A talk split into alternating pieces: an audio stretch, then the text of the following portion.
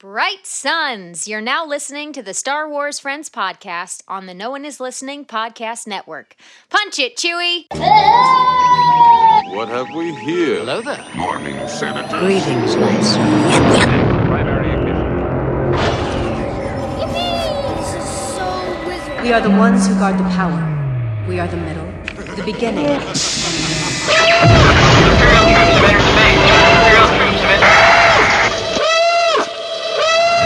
feeling about this.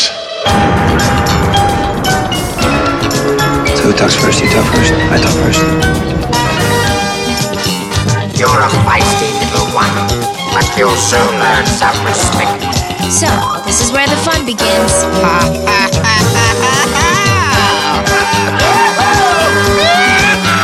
What are you talking about? This is madness. You can't. What did Lisa say? Understand that?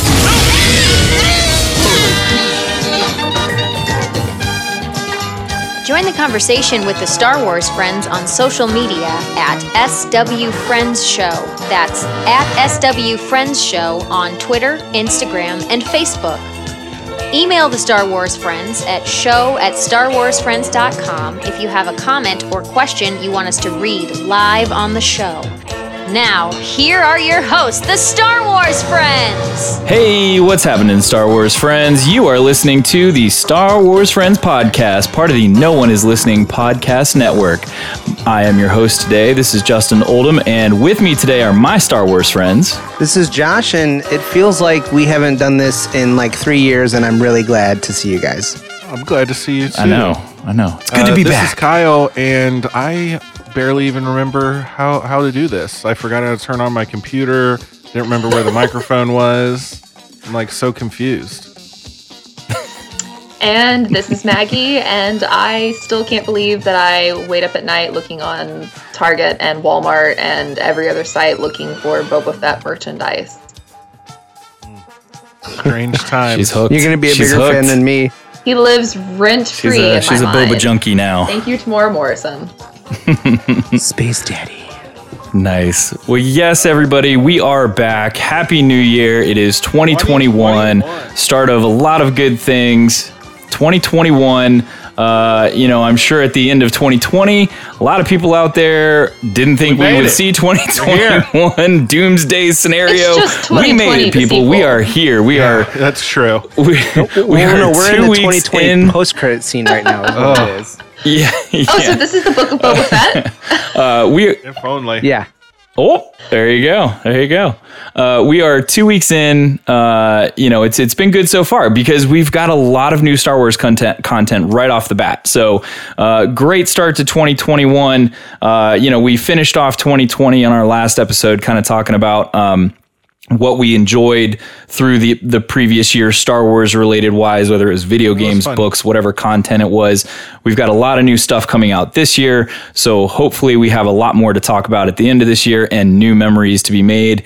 Hopefully COVID goes away. We can get back to doing the things that we love, hanging out with each other, doing cons again.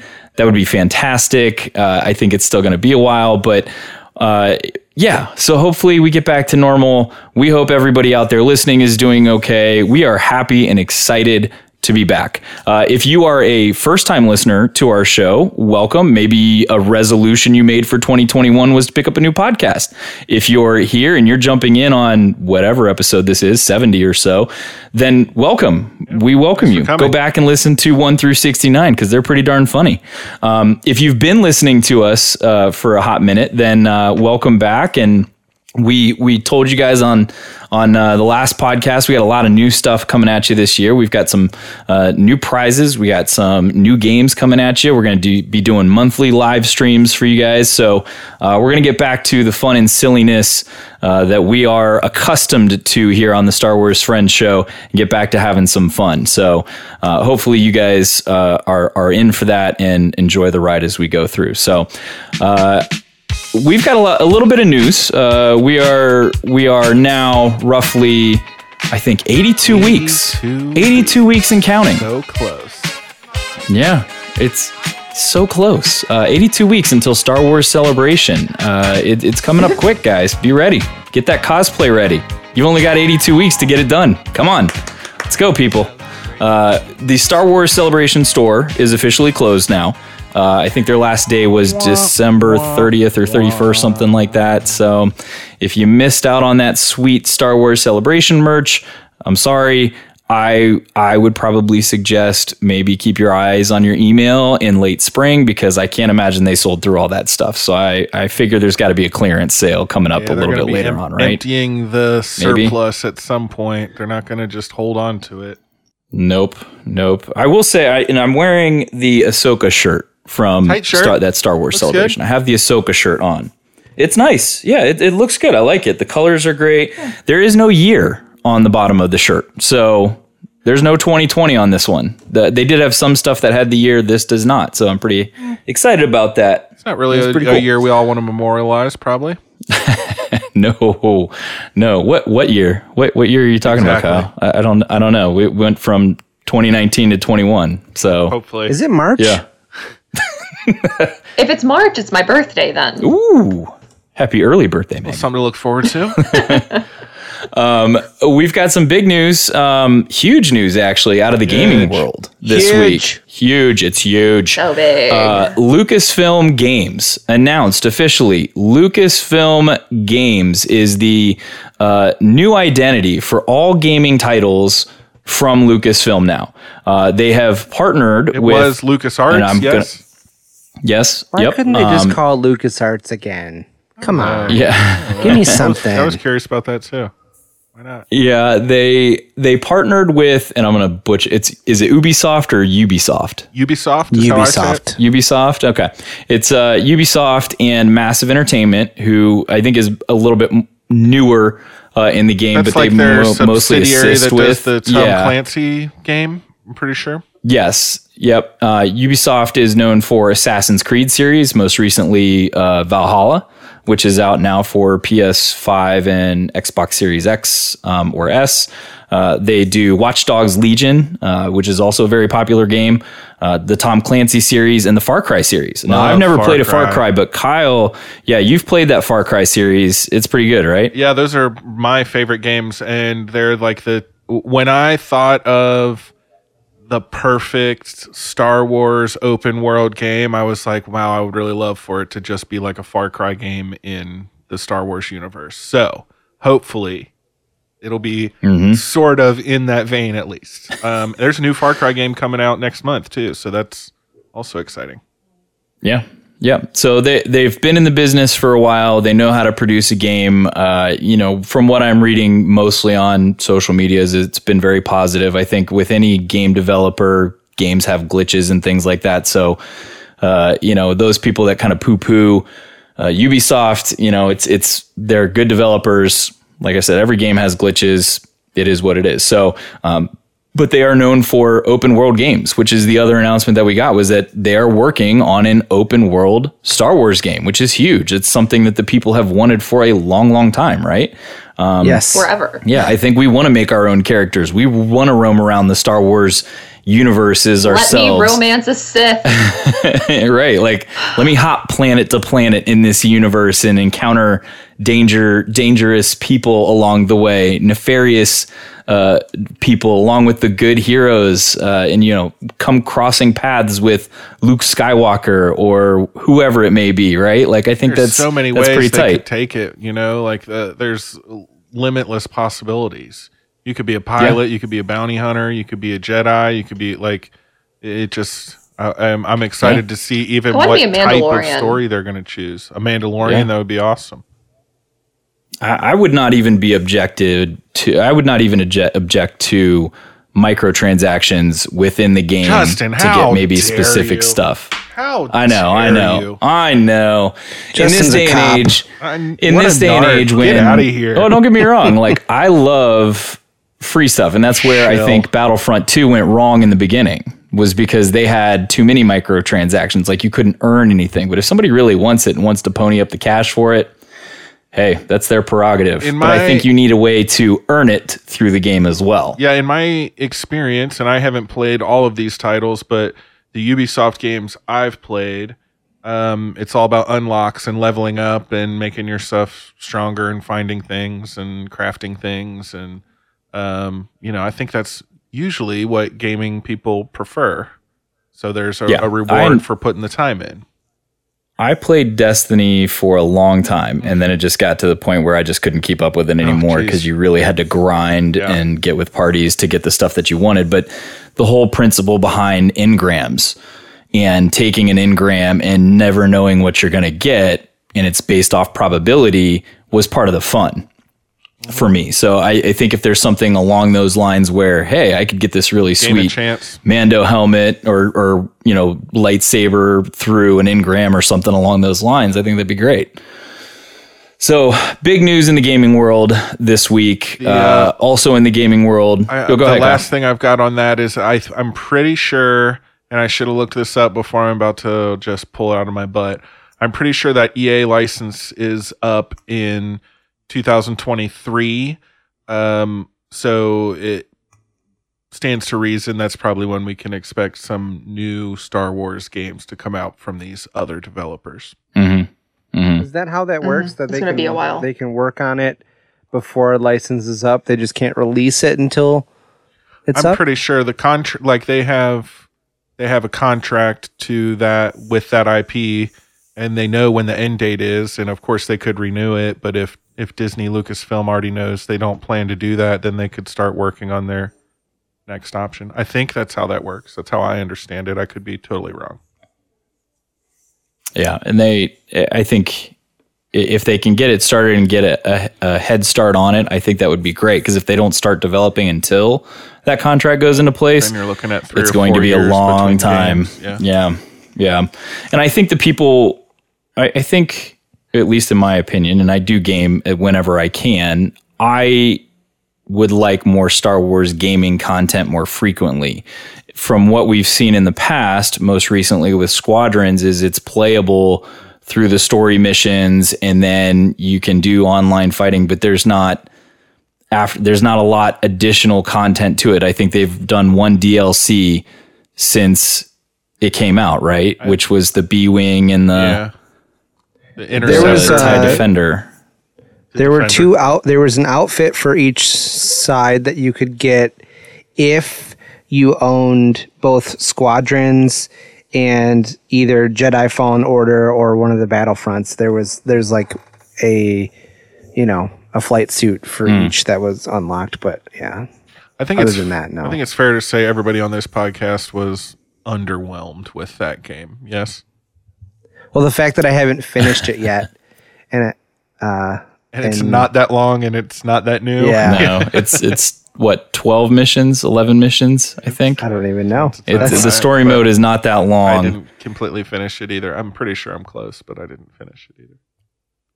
Yeah, I have one last one, and I haven't been able to jump on and get it done, which is that 11th one, and then I think I'm done. But it's a fun game to play. It's a fun story mode, but you're right. After 10, 11 missions, you're done, and right now there's no new content. I got really bored with the out of missions. We don't need to talk about this game again, but like the whole like debriefing, and you're in the hangar, but you can't really do anything, and it was not awesome to me. Yeah. There was a lot of people, I think, with Jedi Fallen Order that were... The replayability of Jedi Fallen Order is somewhat limited as well, because it's the same storyline as you go back through it. So, again. Yep. So while I think EA did some good things with the Jedi or with the Star Wars video games, I am looking forward to what Ubisoft can produce in the future, and let's see what they come up with. It could be a good change. Speaking of Squadrons, there was a release of a High Republic lightsaber that you could get for your cockpit dash paraphernalia. I don't know what you call it. I've not actually done the online stuff yet, or it's like the equivalent of a little hula dancer bobblehead on your dashboard, right? You get a lightsaber up there. So you can download that, which awesome. But that kind of came with all of the new High Republic stuff that we got at the start of this year. And this show, ladies and gentlemen, is going to be very High Republic focused. We're going to be talking lots of High Republic, all the new books stuff that came out, because there was a lot. There is the big one, obviously, Light of the Jedi. High Republic Light of the Jedi came out. You can get it at bookstores now. It's available now. You can get it on audiobook with Mark Thompson. There's a bunch of different copies out there. There is one really cool one, though, which is the Light of the Jedi Special Edition by Out of Print. It comes with, I think, a pin and maybe a pair of socks, but it is a signed copy of the book. And a special cover, too. And it's only $50. I don't know if the price point on this was fantastic. The Thrawn Ascendancy version that came out from Out of Print was like $125 or something like that. And it was $100 and no thank you. That's what it was. Yeah. It was a little bit steep, but it was a signed copy by Timothy Zahn. And it had the blue page. I think it was slightly darker blue pages and a special cover to it. But I don't know that you got anything else with it. I could be wrong with that. But this Light of the Jedi Special Edition from Out of Print is only $50. It's a signed copy. If you haven't had a chance to pick one up, go pick one up. I believe they are limited in numbers. Great price point for that book and the extra stuff that you get, though.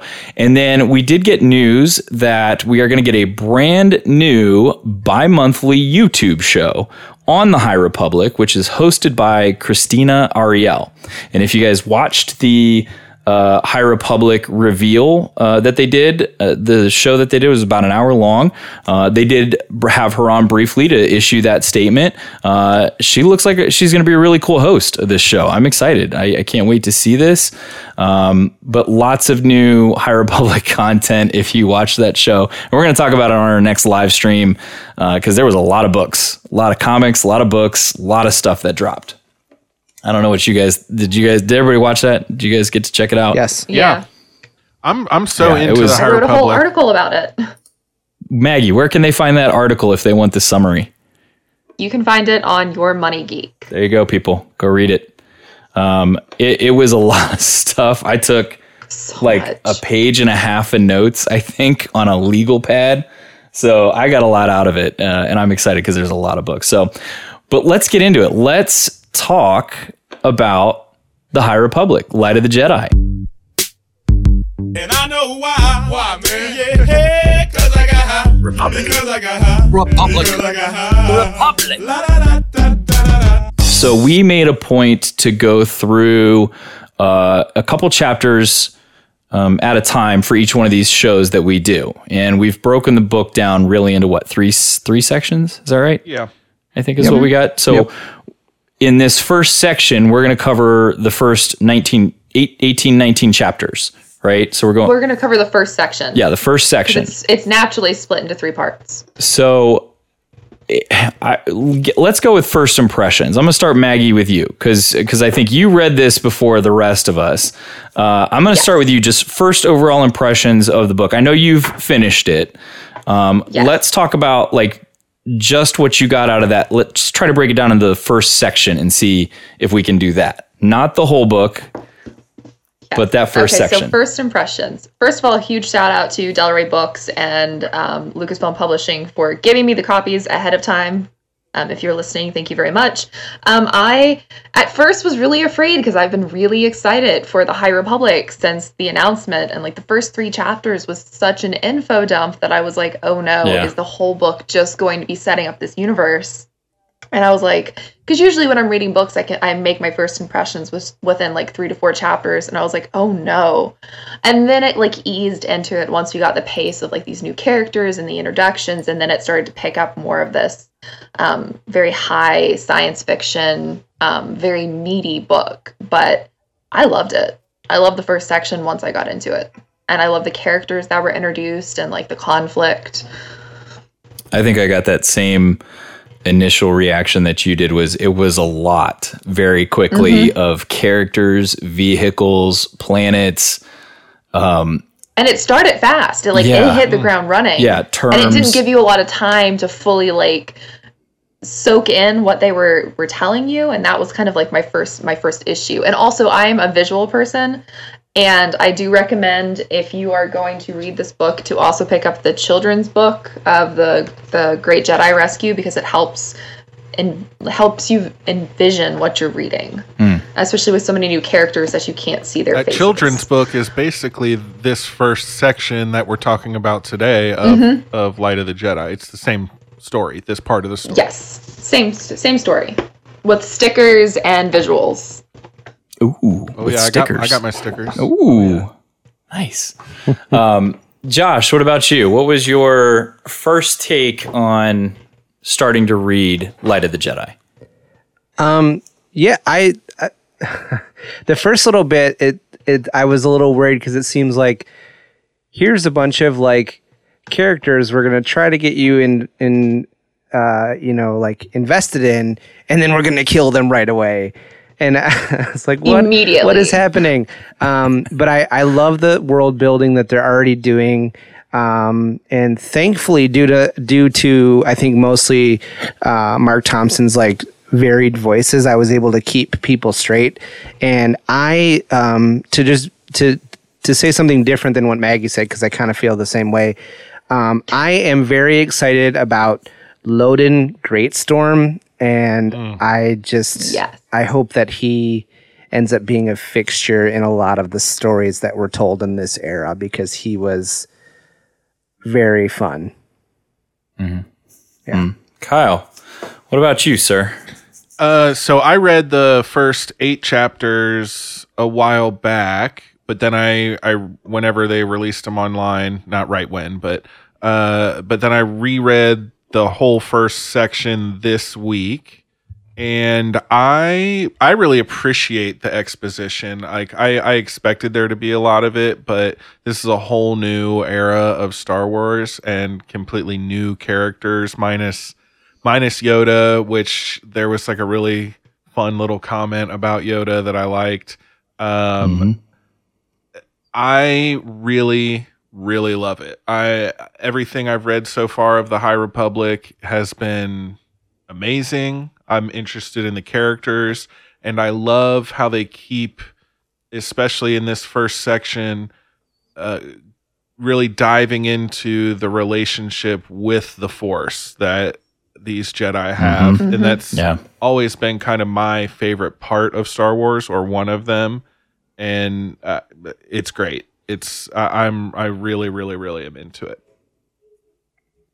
Yeah, it's very different in how it reads. It almost reads like a timeline, because we're reading it, X number of hours out from this great event that happens.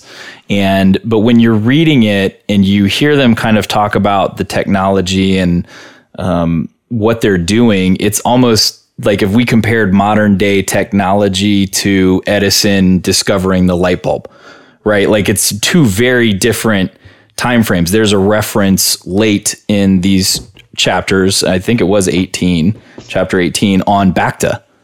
There was a reference to a new discovery of a miracle drug, Bacta. They're still figuring it out. So that's how old this is compared to what we're used to seeing with Phantom Menace and the prequel trilogy, to where they were then. Speaking of references to things, I just want to highlight my favorite gem from this entire book, which is in chapter 2, and it is the Jedi romances that the one character is reading and they're referenced to.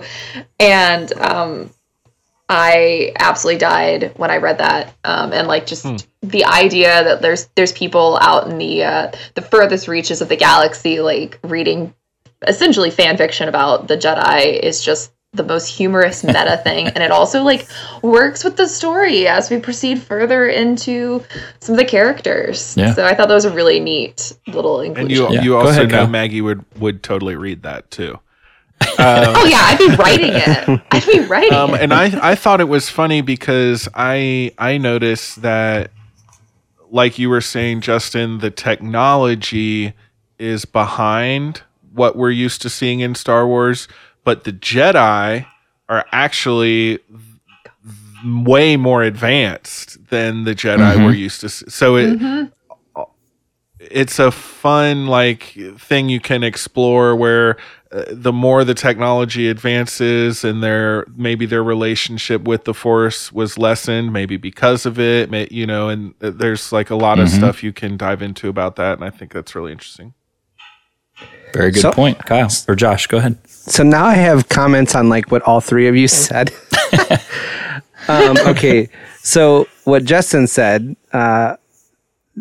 the little things like, oh, we've just discovered this miracle drug, and like things that are building the world, letting you know it's Star Wars, but also doing a really good job of letting you know that it's like this is a totally different time in history. That was really cool. And Maggie, the Jedi romance novels, I feel like it feels like a little throwaway funny thing, but at the same time, I feel like it also kind of shows us, it's one of those things where they're like, well, how come this character doesn't know about the Jedi? It wasn't that long ago. And you think, well, here's this era where the Jedi are like at their peak and people off in the boonies already don't really know what's reality and are like reading, you know, Jedi romance fan fiction. So I think it like lends to that whole thing where we're trying to figure out why people don't like, why people don't know what the Jedi are, what they were, and it's so interesting because I mean that happens even in history, that there's certain things that were like very much permeated pop culture, and then 10 years go by and nobody talks about it anymore. Yeah. I mean, even in the social media, we're not talking about the things that happened 10 years ago. So it lends itself so well to this fall of the Jedi and how they're no longer looked at as these shining starlight beacons, you know, doing good and helping people. But I can't wait to talk about next week and two characters that I felt like that was setting up a reference to. So. Kyle, did you feel like the heightening of the less technology and the more Jedi like power and how that's lessened over time was like, is that kind of like how people on Earth are now getting like less religious? Is there like an allegory to that? I think there's something to be seen. Like you can definitely make that. I don't love that because I think I think it's just different. Like the way the Jedi are connected to the religion, Force. but just like we're the dying of like. Religion, but also like myth too. Like, people are less likely to believe in like the Loch Ness monster or King Arthur or like all of these like kind of like magical, fanciful things from the past that, you know, people would have bought into more previously. I can see that. I also feel like it lends itself to the whole. They've shifted away from what the Force wanted them to do and what the Jedi Empire or Jedi Order was like originally, you know, designed to do, and they've fallen so far from that, and so I think their personal connection to the Force has wavered. Well, and and you can see the Jedi we're seeing in the High Republic era, they are constantly connected to the and deeply connected to the Force.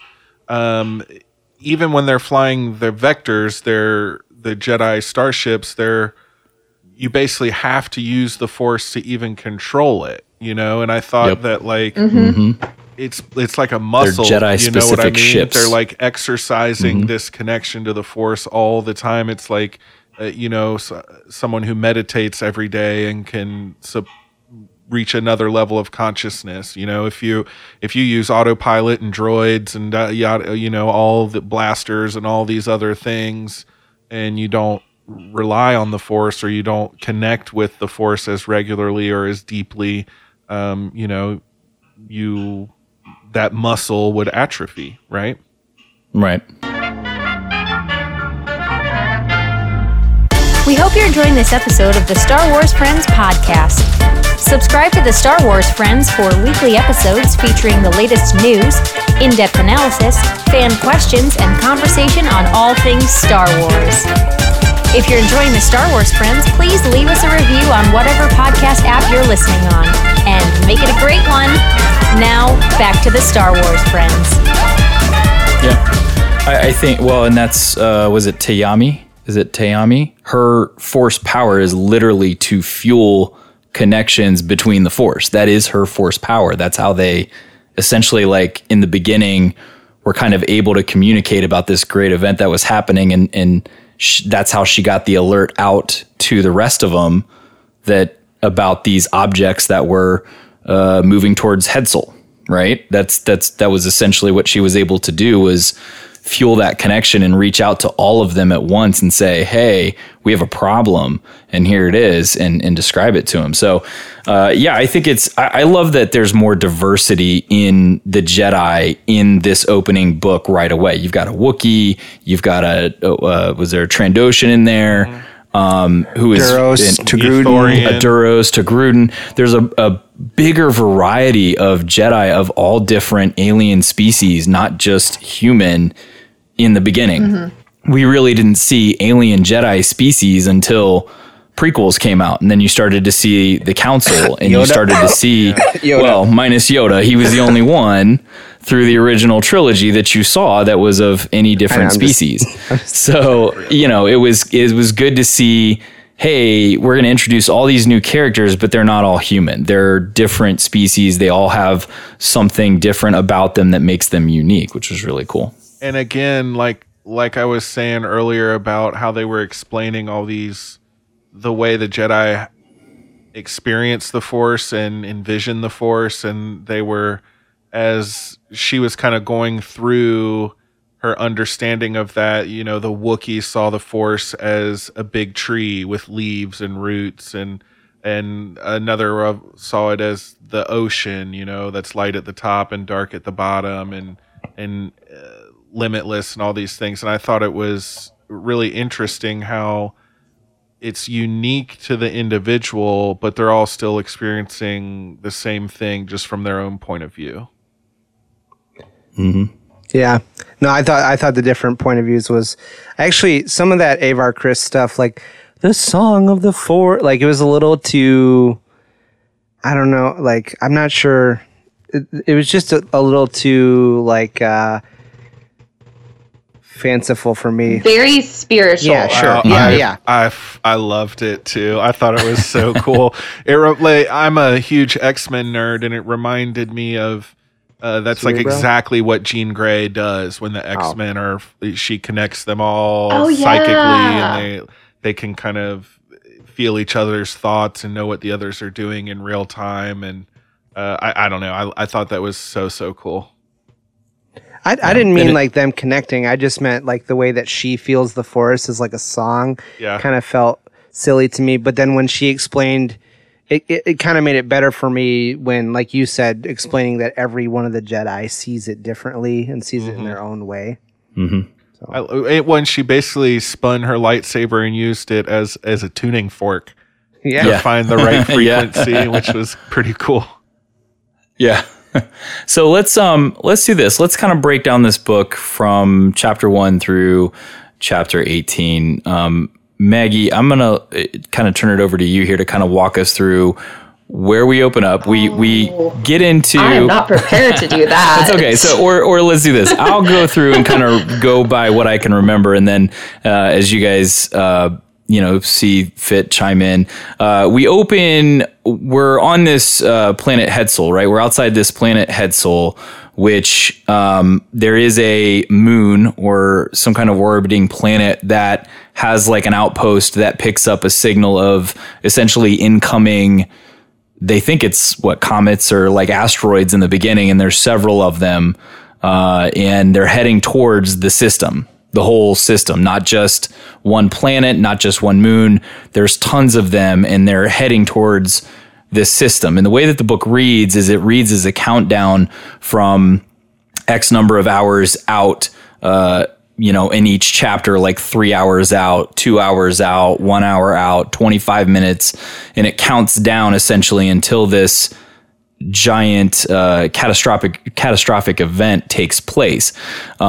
We quickly get two characters right in the beginning that are on this outpost that I think they got a signal out, but eventually get hit by one of these asteroids and it blows this outpost up. But they got the signal back to the planet Hetzal to warn of the incoming asteroids. technically right before it goes to all this, there is a chapter on, I can't remember the name of the ship, but the original ship the Legacy Run that gets destroyed. Mm-hmm. So we as the readers are aware at the beginning, at least I was, of what's coming into this system, and that it's these pods of people from this destroyed ship and the related debris. So we knew that before the characters in the book do, mm-hmm. which. And we're introduced to all these characters who very quickly die. Right, that was, a poor guy was going to ask his Twi'lek bartender lady on a date that night, and I felt so sad. It was going to be his day. She was going to say yes. Yep. I got a good feeling about it. I can't remember his name, but we do learn Captain. Was it Mervin? Maybe that sounds right. That might have been it. It was a very I'm not going to make it to the end of this book type of name. That's for sure. He was a red shirt. He was a red shirt guy. Yeah. Red shirt. We do learn about Captain. Is it Hayda Casket? Did I pronounce? That's the actual Cassett, captain. But yeah, Cassett. That's the actual captain of the Legacy Run. And who's piloting or basically manning that ship. So don't get too attached. Yeah. That one boy that was slicing into the camera, I think, ends up being important, but maybe I'm skipping ahead. Disregard. That's a little. It's a little further on, but yes. I'm not gonna go away from my notes. It's okay.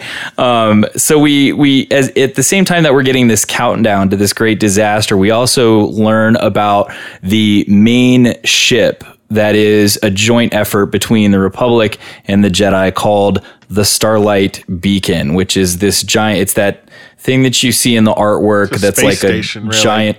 Yeah, giant space station floating tower. And its main purpose, I think, was to kind of serve as a relay station between what is the outer rim and the inner world core planets. Because they talk about it quite frequently, that communication between what's in the outer rim and what is back in the inner circle there is very broken, and it's hard to get messages through. So this joint effort is basically a giant bridge or communications relay that's captained by Avar Kriss, right? That is the she's going to be moderator. The marshal. Marshal, thank you. She is the Everybody marshal. Everybody gets to be a marshal these days in Star Wars. The Starlight Beacon, yeah. I noticed that. It's very strange. It's the hip term now, kids. Yeah. It's the hip term. Go ahead, Kyle. Speaking of the Starlight Beacon, they did a really impressive job of converging all these three works around the Starlight Beacon at the same time. The novel we're talking about right now, and the High Republic comic, and then also the mainline mm-hmm. Star Wars comic is also doing their Starlight Beacon storyline right now that happened just as these things were coming out. So that's a pretty impressive, just from the scheduling standpoint, if nothing else, to get that all released basically in the same week. Star Wars mm-hmm. comics have been dropping little like High Republic right. hints. And I mean, honestly, at least in the the runs that started in 2020, you can tell that they were doing preemptive small little things to connect to High Republic. Mm-hmm. And then also doing things to connect the OT to the sequel trilogy.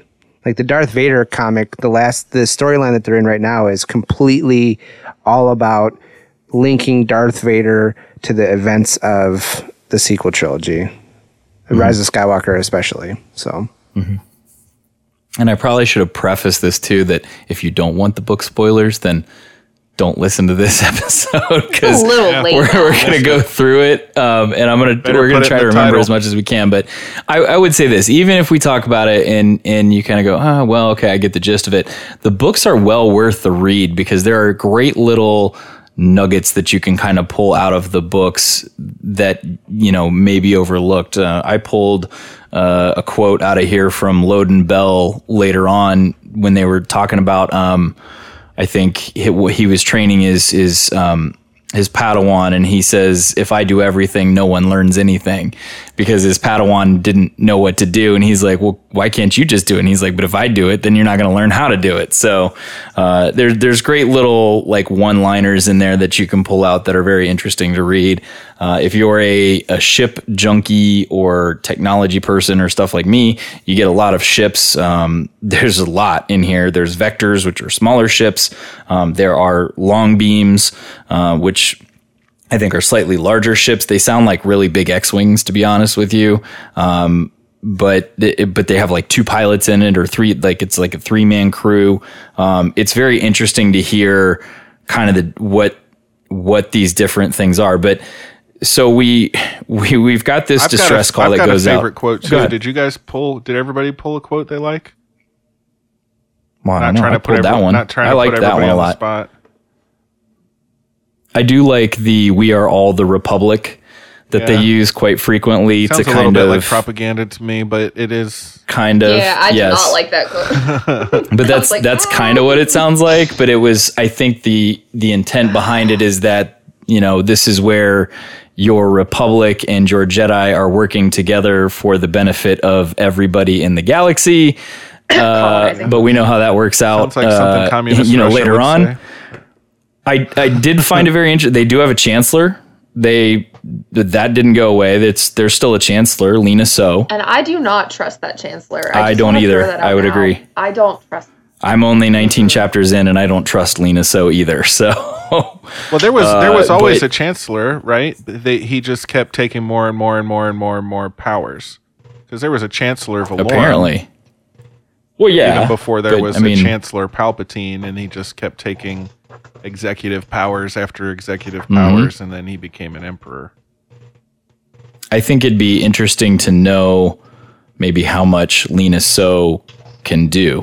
Do you know what I mean? Like, how much power does she have right now in this environment, in this world that we're creating? So, but it is, as you read through it, it is evident they are all working together to try to help different people across the galaxy. You know, in this case, the great disaster that's taking place, the Jedi quickly react to show up to try to get the asteroids or whatever it is that's about to tear this system apart away from these planets and these systems. And there's even, I can't remember the name of them. There's a pilot and his crew that show up that are not Jedi.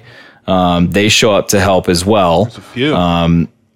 Yeah, they show up to help as well. And basically, though, is the Jedi are there and they're trying to stop these asteroids from hitting the planet. They learn through the Force something very, very disturbing, is that these asteroids are not just lumps of rock. They're actually like transports. Well, yeah, they didn't know what they were. They just knew that they dropped out of hyperspace and were moving at almost light speed, and were. But they don't have engines. Yeah, they have no engines. They have no propulsion system. They have no weapons. Nope. They're just flying at a specific trajectory, you know. And they were gonna shoot them out of space, but just blow them up. Yep. When it was Burryaga that felt them, and yes. They thought he was just being emo, and then it turns out he could feel them.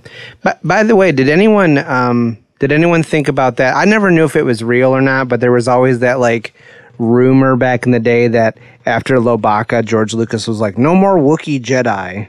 Does anyone remember that or no? Mm-mm. I remember the rumor, but I never knew if it was true or not. No, neither. Yeah, neither did I.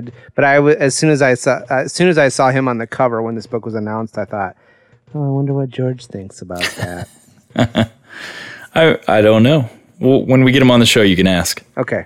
That's my question number one. There you go. But yeah, so they discover that these... Yeah. Your one question with George. So you said no more Wookiee Jedi. Hey, as long as they don't drop a moon on him, I'm fine. Whoa, too soon.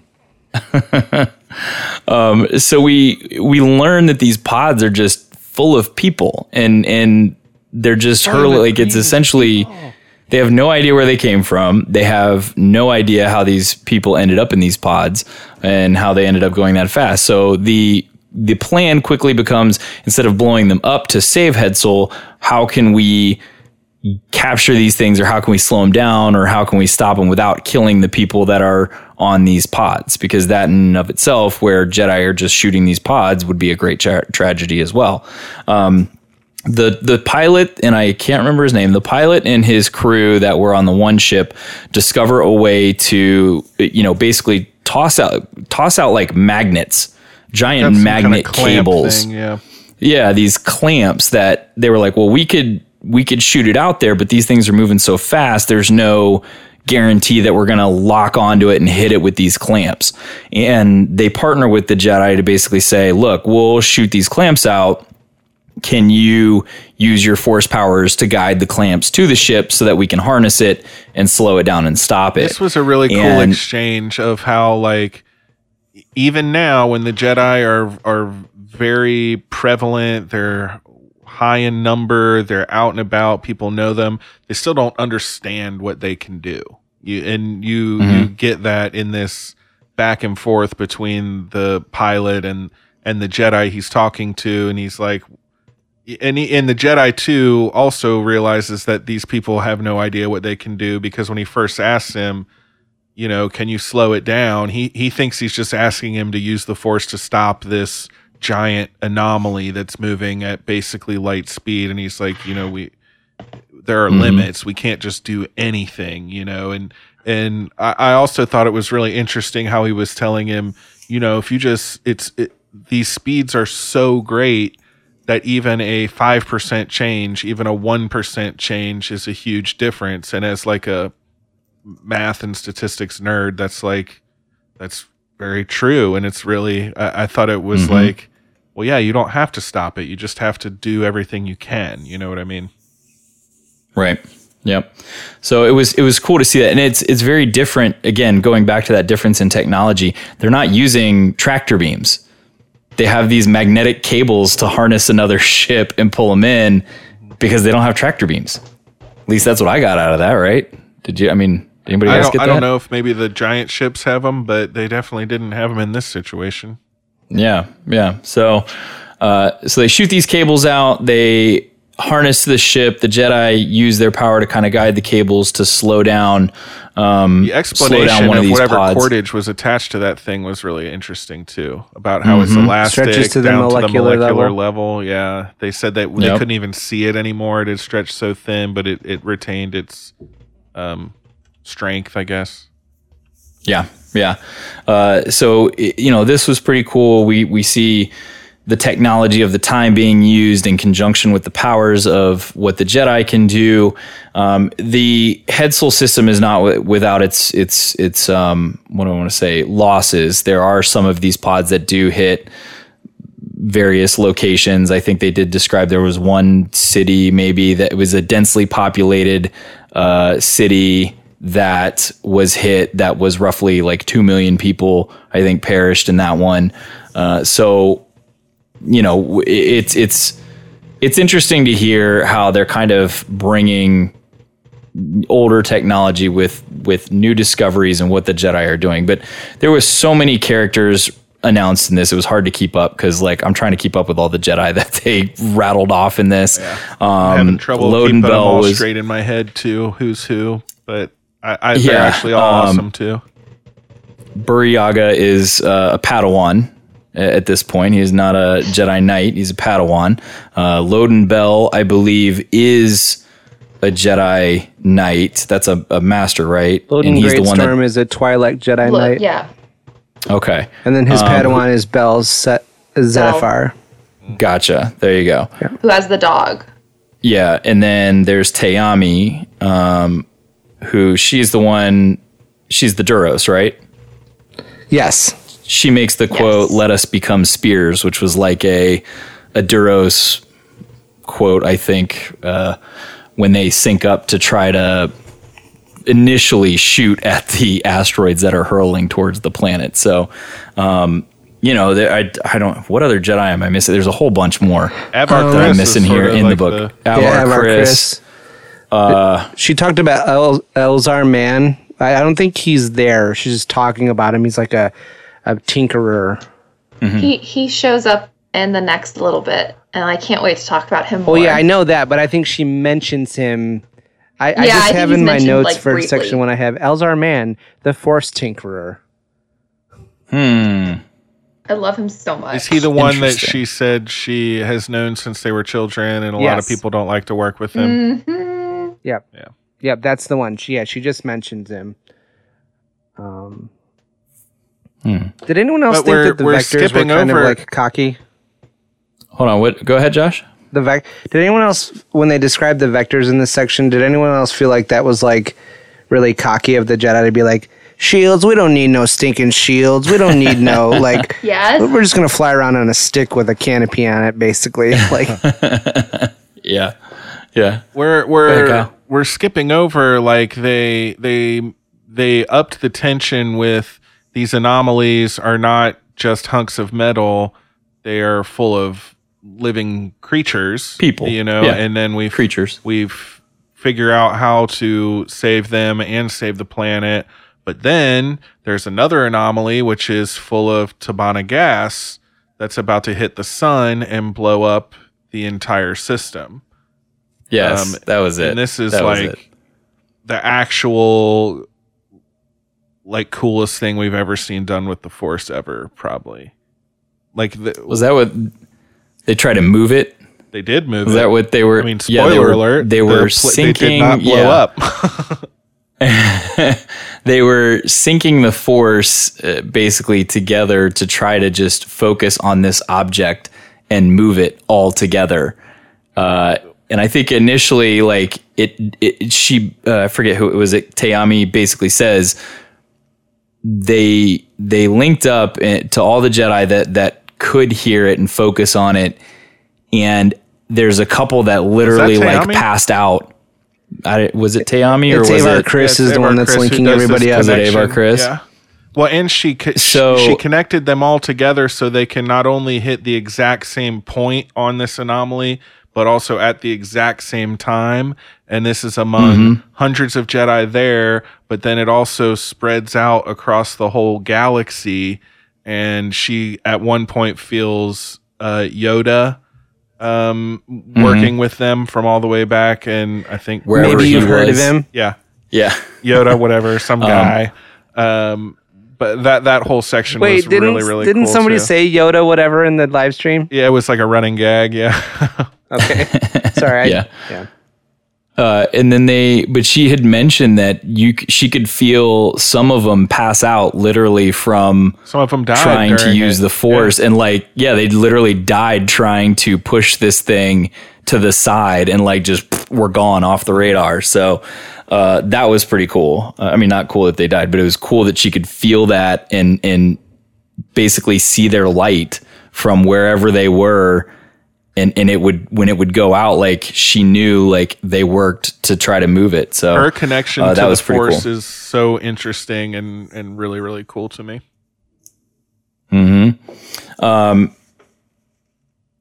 So after we move the gas, right? They push it to the side. Is that where we get to the end of that first and we get to that first interlude? Yeah, there's a little interlude with the Nihil, but that's roughly the end of it there. There is one thing that we didn't talk about at all before that happens before the Nihil, though, is that whole storyline that they kept going back to with the Nautilin ship captain, Captain Bright, and he's saving the people on the solar installation. And that story could have been anything. It was go back, don't come back for me, save yourself kind of thing. But it had this added awesome touch to it. So Captain Bright is a Nautilin, and if you're listening to it like Justin and I are, Mark Thompson is basically reading it like it's Kit Fisto. Yes, and his Nautilin Jamaican voice is so perfect, and it just made me love an already great little story even more. Super sad, and we really got to those pill droids. The pill droids, the pill droid was cool. Seemed pretty cool, and so anyway, yeah. Super sad. I wanted to make sure my great uncle Captain Bright go down in a blaze of glory like that. The pill droid was funny because what was it? Was it the Was it his Padawan that was there originally, or was it just a tech one of the ship's crew? None of these guys entering were Jedi. The code repeatedly. Yeah, these were all just normal beings. They okay, Jedi, he was like entering a code or something every couple seconds to basically keep the thing from exploding. To a sequence into the reactor. And he goes down there and basically he's like, well, we can teach the pill droid to do the sequence. And so he goes down there and you hear him and he's talking about it and he enters the sequence and he's like, do you understand that? And the pill droid's like, yeah, I understand it. And he's like, all right, good. So you can man this, right? And the pill droid doesn't say anything back. Yeah, he was like, that was his acknowledgement of I'm about to die. Thanks a lot. So that it was kind of nice to hear that the droid has a little bit of a personality and is like, all right, well, if I got to go, I got to go. I'm just going to be entering numbers down here in the basement. I know we've got to wrap this up, but I've got one last thing. Mm-hmm. When we were talking about the Tabana gas, they were explaining how it's going to run into this star, which is going to cause it to explode, which is going to cause the star to become a supernova and engulf the whole whatever. And it says the Hetzal system in not much time at all would cease to exist unless the Force willed it otherwise and used its instruments, the Jedi, to prevent it. And that was like my favorite little quotation of the first third of the book, that the Jedi are the instruments of the Force. And that's, I think exactly what they're meant to be. And I really, really, really loved that. Yeah. So we get to the first interlude, and this is our first introduction to, as Mark Thompson says, the Nihil, but it's Nile, right? It's pronounced Nile. Love you, Mark, but it's Nile, I think. And so we learn about essentially these space Vikings who are. And at first listen, space Viking doesn't sound that scary, but when you hit this first interlude, you find out these are some bad dudes. I've watched Firefly, and these are Reavers, I'm pretty sure. Like that's exactly what a Reaver is. They are my babies. All of them. I love them. So they show up, and this is a different...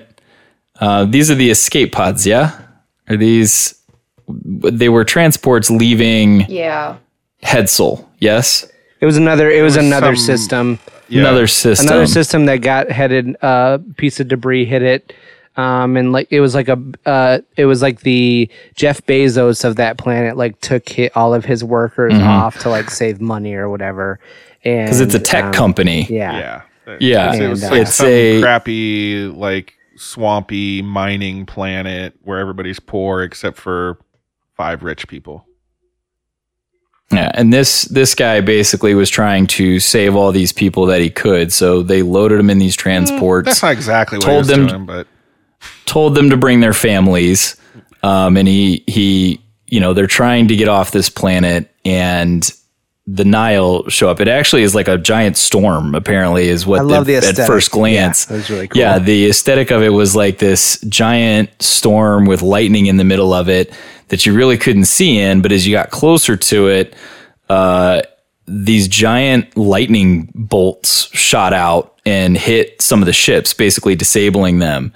And when those lightning bolts occurred, you could see into the storm a little bit more, and you could see the outlines of hundreds to thousands of ships sitting in this gas pocket storm thing. And once they disabled a couple of the ships, hundreds of those ships flew out almost like a swarm. I liken it to what were the gold people in... in Guardians of the Galaxy. Guardians of the Galaxy, with those ships, that kind of dart around, but they're actually flying them remotely. Mm-hmm. So these kind of come out and just start blasting a lot of the transports. And these transports are not... Yeah, they are not built for... defense. They're just designed really to move people around, and these ships move with such great synchronization that around one of the disabled ships, they fire harpoons into this ship, turn 180 degrees out from it, and then all move at the same time to pull away from it and literally rip the ship apart. and the captain, the guy basically describes this ship being ripped apart, and he could, you know, see the debris floating out of it, people floating out of it. They didn't blow it up.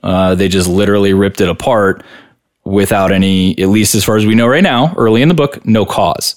So they also, you know, harpooned one, and then two ships harpooned one, and then a third ship spun around and lit it up with its afterburners and lit the whole thing on fire while it was full of people. He did, I think they did, one of the transports blew up, which managed, I think, to blow up several of those ships. And I think the captain at that point felt better. At least, like, they took down some of them, but not a lot of them. But they knew, he knew who they were when they came out of that storm. He knew it was the Nihil.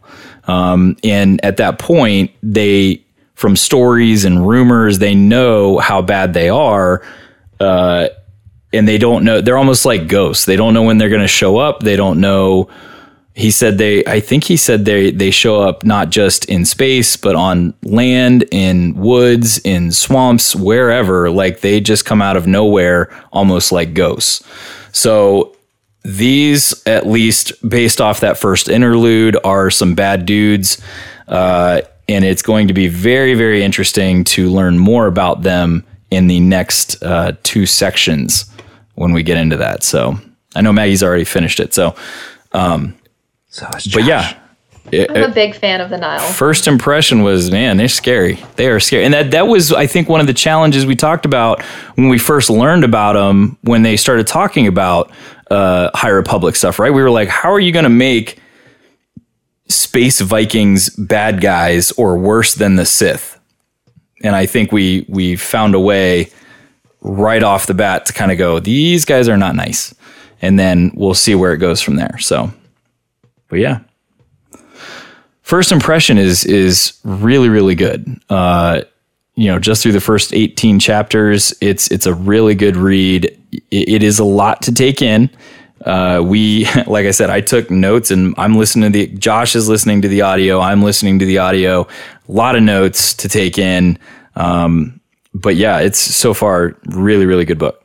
I'm loving it. I don't think it's overly dense at all. I don't think it's any more dense than a Thrawn book, which are like inside his head the whole time. I really, really, really like it.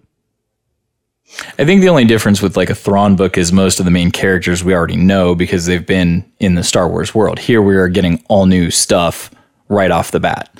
So, you know, the ships, you know, you're used to seeing X-Wings, TIE Fighters, the Millennium Falcon. Here we're getting Starship Beacon, long beams, vectors. The Third Horizon is a ship. The Legacy Run is a ship. So it's just a lot of new stuff to take in when we're learning a new book, but it's good. New Star Wars content is always good. Do you guys want to get into the Marvel Comics series real quick? Issue 1, High Republic. It's fantastic. Yeah, it is really good. Mm-hmm. And we've got a really cool Trandoshan. Yeah, he's got one arm. Armless Trandoshan. And it grows back. It will grow back. They do that. Yeah. Wait, a Trandoshan that's not a villain? They don't. Yes. Yeah. They don't have to be bad guys. That's racist. Sskeer, what is it? Sskeer? Sskeer? I don't know how to say it. But he's got like three S's on the front end of it. I can't say it. And what is it? Like what's Sskeer? His? Yeah, I think it is like Sskeer. What's his Padawan who goes through her trials? It's Conry. Conry. K-N-R-I-I. I don't know how to say it. No, Conry is the little person, person that's like flying around. Oh, that's like the little fairy troll thing. Okay. Yeah. Mm-hmm. That's right. Yeah, her name is Keeve. Okay. Keeve, something with a T. I'm blanking on the last name. Yeah. And just as a high-level summary, we find her Trandoshan master and her on a planet. She is basically about to do her Jedi trials. He's grumpy too. Spade. Yeah, he lost an arm, so I guess that's probably part of it. He lost an arm. I'd be pretty upset too. And it was recent. We learned that it just happened. Did you guys know that if a Trandoshan loses a limb, it grows back? I didn't, but then it made sense. Because I was like, it's very lizard-like. I get it, yeah.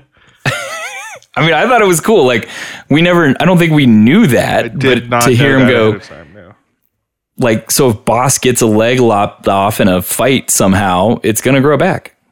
That's pretty cool. But yeah, so we find Keeve. She's about to do her Jedi trial with her master, and we learn a little bit more about the Starlight Beacon at the same time. This is literally the the promotion of Avar Kriss to the ceremony marshal. Yeah. Mm-hmm. They basically told her, like, we're not going to take you on the Jedi Council because we want you to be the marshal of the Starlight Beacon, which is supposed to be this, you know, giant traveling beam of hope across the galaxy. So, these two stories kind of line up with each other where Keeve is going through a test. She gets faced with a challenge. This giant locust horde kind of starts ripping the planet apart, and Kinry is this little, a little fly fairy thing. I don't know what you call him, like impish kind of thing, but he's gross, bugging her. He's kind of annoying her. Yeah. He's annoying her during her Jedi trial. And she's trying to block him out, and he's like, hey, you're a Jedi, right? You have a lightsaber, right? Oh, what color? Like, he's just driving her batty while she's trying to do her challenge. And then this locust horde shows up, and basically, like, they're just flying through because they're attracted to a signal that the Starlight Beacon is putting off, which is causing them to go out of sync of their normal rhythm or hibernation or whatever you want to call it. So they were trying to save the city. So Keeve basically does not finish the Jedi trial that her master originally told her. She didn't to go save the city. What she thought was her Jedi trial, yes. And then she ends up getting in one of these.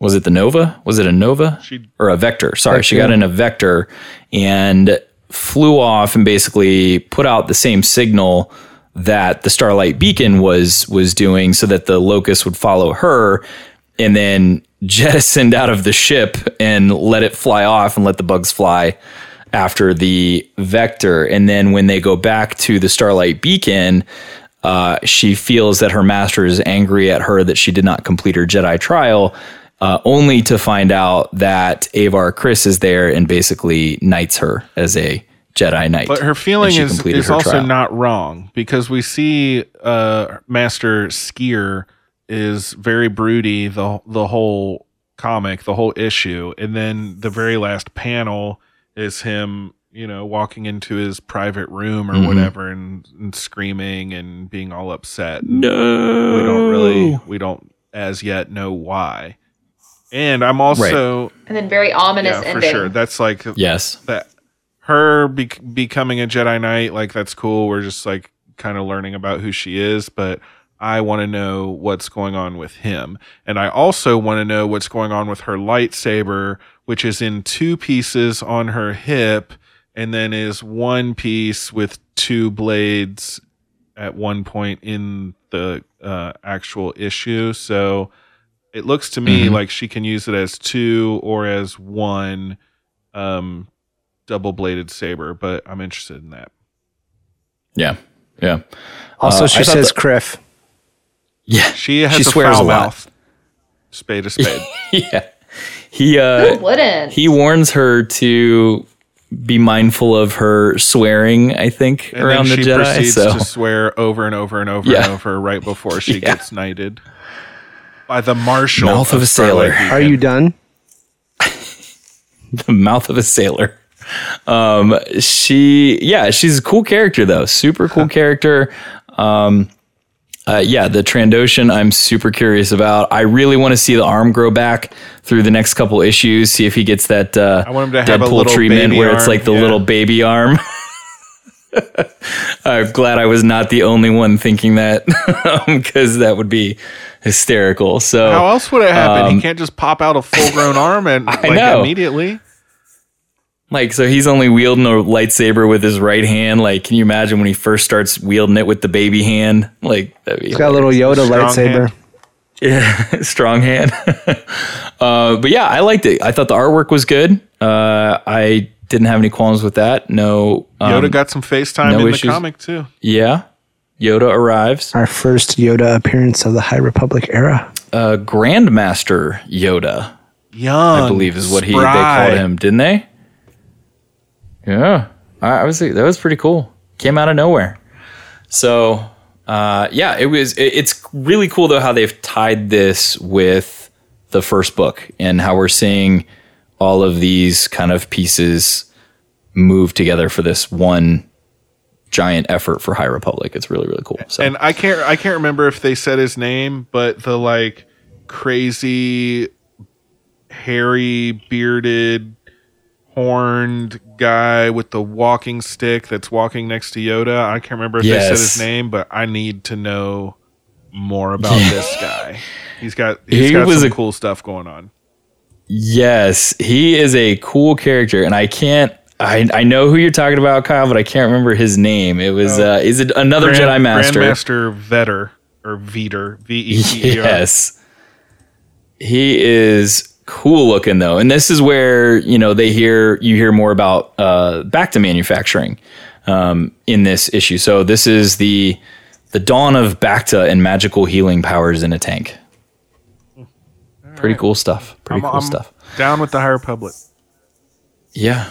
We're getting high on some High Republic here, people. Anybody else? What do you guys have? Any final thoughts on first book, the comic, anything like that? Here's my final thought on the comics. Stop putting Luke Skywalker with the yellow lightsaber on the cover of the comic if he's never going to be in the comic, let alone using the yellow lightsaber. Touche. That's my hot take. If you guys haven't picked up the book yet, go do it. Start reading it. Next week, we're going to cover the midsection. Part two. We're going to cover part two, which is like 19 through 26, 27. Does that sound right? Maybe not. It's probably it's 36. 36. Thank you. It's actually a really easy read. They're short chapters. It's big type. Yeah. It's easy. And if you're listening to it on audio, Mark Thompson does a great job. He's always good at diversifying characters on there. So I've enjoyed listening to Mark while I work. So, all right, guys, let's blow this thing and get out of here. What do you say? We're all clear, kid. Let's do blow this thing and go home. You're all clear, kid. Now let's blow this thing and go home.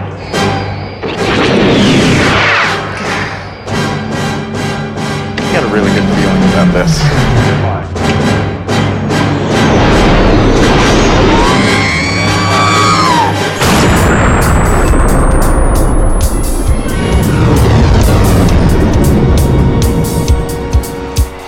If you guys are just tuning in to Star Wars Friends, you can find us on all the social media channels. We are at SW Friends Show on Facebook, Instagram, and Twitter. You can also shoot us an email, show@starwarsfriends.com. I am Justin. You can find me on Twitter at IamTheBendu. Where can they find you guys at? This is Josh. I'm Battle of Tanab on Instagram and Twitter. This is Kyle, and I am KB_legend on all the social media. All the things. And I am Maggie, and you can find me on Twitter at Maggie of the Town. We love you guys. Thank you for tuning in, and we're going to finish this the way we always do. May the Force be with you. Always. We are the Republic. Always. Wait a minute. I didn't even say it right. All right, guys. Take care. Bye. Hey friends, don't forget to subscribe to the Star Wars Friends podcast and leave an awesome review on whichever podcast app you're listening on. Catch up on past episodes, fun interviews, and more at StarWarsFriends.com. Connect with the Star Wars Friends on social media at SW Friends Show on Twitter, Instagram, and Facebook. Email the show at StarWarsFriends.com. Thanks for listening, and as always, may the Force be with you.